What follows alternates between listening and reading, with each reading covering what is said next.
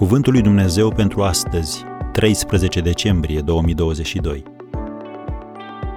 Eu voi cheltui prea bucuros din ale mele și mă voi cheltui în totul și pe mine însumi pentru sufletele voastre.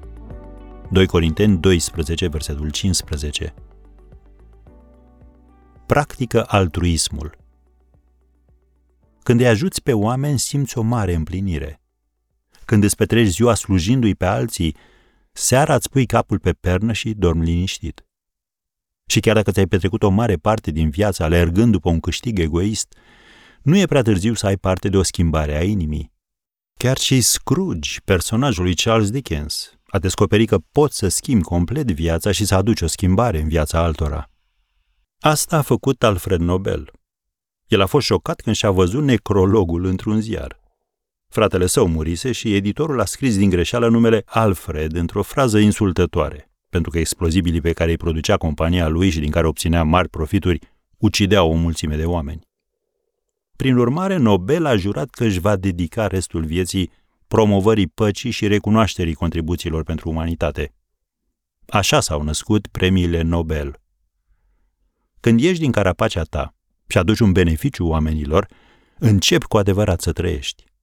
Altruismul își este sie și recompensă. El nu depinde de reacția celorlalți. Acesta este principiul după care a trăit apostolul Pavel, care scria în 2 Corinteni 12, versetul 15, Și eu voi cheltui prea bucuros din ale mele și mă voi cheltui în totul și pe mine însumi pentru sufletele voastre. Dacă vă iubesc mai mult, sunt iubit cu atât mai puțin? Am încheiat citatul. Când vezi un băiat de patru ani, te aștepți ca el să fie egoist. Însă când vezi egoism la un bărbat de 40 de ani, nu e prea plăcut, nu-i așa? Dintre toate calitățile pe care le urmărești, altruismul pare să producă cea mai mare schimbare în direcția cultivării celorlalte virtuți. Da, el merge împotriva esenței firii omenești. Dacă poți învăța să gândești empatic și devii o persoană generoasă, îți este mai ușor să dezvolți celelalte virtuți, cum ar fi mulțumirea, dragostea, respectul, răbdarea și disciplina. Așadar, practică altruismul.